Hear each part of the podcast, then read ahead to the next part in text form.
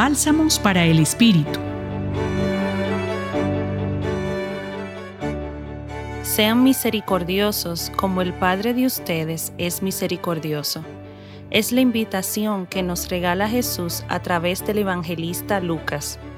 Nos habla de la característica que mejor describe el modo de ser de nuestro Padre Dios y a la vez busca ser un sello distintivo en nosotros, sus hijos e hijas. Hoy, como ayer y como siempre, estamos llamados a encarnar la misericordia del Padre, quien es compasivo y generoso hasta el extremo.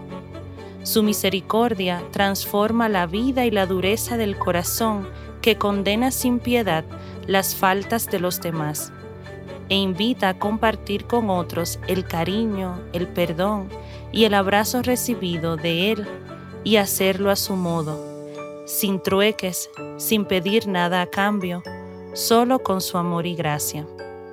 Te invito durante el día a hacer memoria de las veces que has experimentado en primera persona la compasión de Dios y en qué circunstancia ha sido. En este tiempo de cuaresma, Pidamos a Jesús que su espíritu de vida nos mueva interna y colectivamente a transitar caminos de perdón, reconciliación y paz en nuestra tierra y en nuestra gente, dejando atrás aquello que enferme el corazón, el rencor, los juicios y las condenas. En esta reflexión los acompañó Aura Camilo religiosa del apostolado y miembro del equipo facilitador de la Red Juvenil Ignaciana para el Centro Pastoral San Francisco Javier de la Pontificia Universidad Javeriana. Bálsamos para el Espíritu.